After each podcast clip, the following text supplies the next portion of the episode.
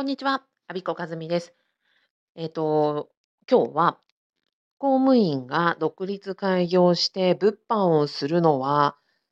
いかがでしょうか？物販をする時の成功法則かな？というテーマで話していきたいと思います。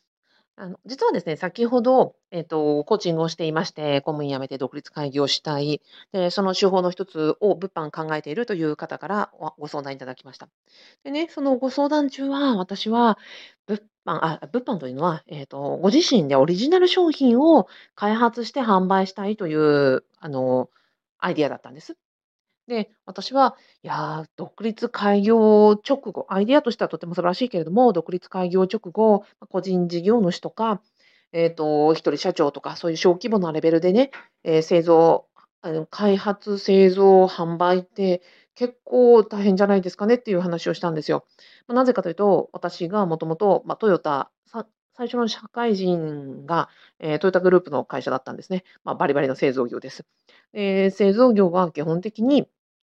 あの、規模、えっと、商品開発も、ええ、こう工場で作る過程も、全て大規模で、もう何千人、何万人、ええ、大規模なその商品、ええと、違いますね。ええ、製造ラインを投資して作り、で、中長期的に、あの、利益を回収していくというビジネスモデルですと。ええ、例えば車だったり、ま、衣料品であろうと食品であろうと、やっぱり大企業が、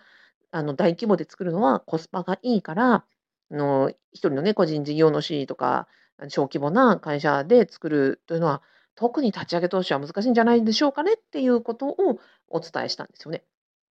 で、ま、コーチングは終わりました。で、その後ぼーっと考えていて、いや、ちょっと待てよと。えっと、公務員の方でも、えっと、小規模、その大規模な、ええ、資本とか、あの、マンパワーなくても、物販成功されてる方いたなと思ったので、えっと、そこでね、あの、ちょっとここでご紹介したいなと思いました。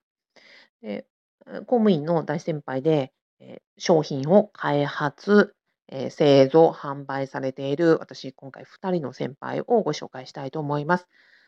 えっと、まずお1人目は、えっと、私のキャリアコンサルタントの大先輩で、もともとハローワーク職員をされていた、え、株式会社モカの社長、大森崎美紀子さんです。で、彼女は今、株式会社モカというところで、漁網タオルとか漁網たわしというのを販売してらっしゃいます。で、彼女は、えっと、ハローワークの職員をしながら、マザーズハローワークといって、シングルマザーとか、えっと、子育てしたり介護したりしながら、あの、だから、え、働けないだけれども、やっぱり経済的な自立が必要だっていうことで、仕事したいんだけれども、なかなかその、できないよという方々のために、だったら内職で少しずつでもその子育て介護しながら合間見て、家で働けて、で、それが彼女たちの経済的自立の第一歩につながればいいんじゃないかということで、もう在宅でできる内職を創出しようということで、公務員、えっと、を退職されて、起業されたんですよね。で、今のその先ほどの漁網タオルとか漁網たわしというのは、ええ、釧路でお住まいなので、釧路という、ま、サンマの、えっと、漁獲量では、ええ、日本でナンバーなんなんぼかな、ナンバー2かな？ええ、サンマの、え、魚を取る網ですね、を加工して、ボディタオルを作ったり、あの、鍋とかこするたわしを作ったりされています。で、このこれを作られたのはそういう思いがあるんですよね。で、なおかつ、その買ってくださる、販売する時には、このたわしは、その地元の釧路の漁網というものを加工しています。そして、この、これを作っているのは経済的なえっと、自立を果たしたい、ええ、子育てとか介護とか、ま、いろんなそのハンディを背負った女性たちが手作りで作っていますと。で、これを作ることに買っていただくことによって、その女性たちのサポートにもなり、ええ、この漁網たわしはですね、あの、食器洗いの通常のね、市販されているスポンジってへたるじゃないですか。あれ、へたるのじゃなくて、漁網たわしすごく頑丈なナイロンの網なので、私実際に使ってますけど、2年使っても3年使ってもね、へたれないんですよ。ということは、1個440円なのですが、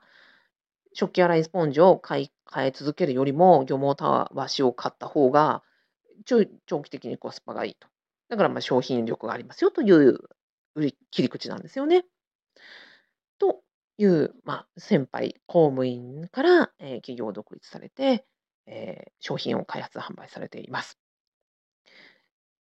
で、次に、え、ご紹介したいのは、元北海道庁の、え、キャリアでいらっしゃった、え、森田農場のご夫婦、十勝にあります、小豆や小麦や、え、大豆を作ってらっしゃる森田農場のご夫婦はもともと、北海道庁でご勤務されてました。で、退職されて、えっと、先祖代々、あの、続いてる農家を継がれた。で、農業ですので、お豆とか小麦とかを作っておられる傍ら、商品開発をされて、独自商品を販売されている。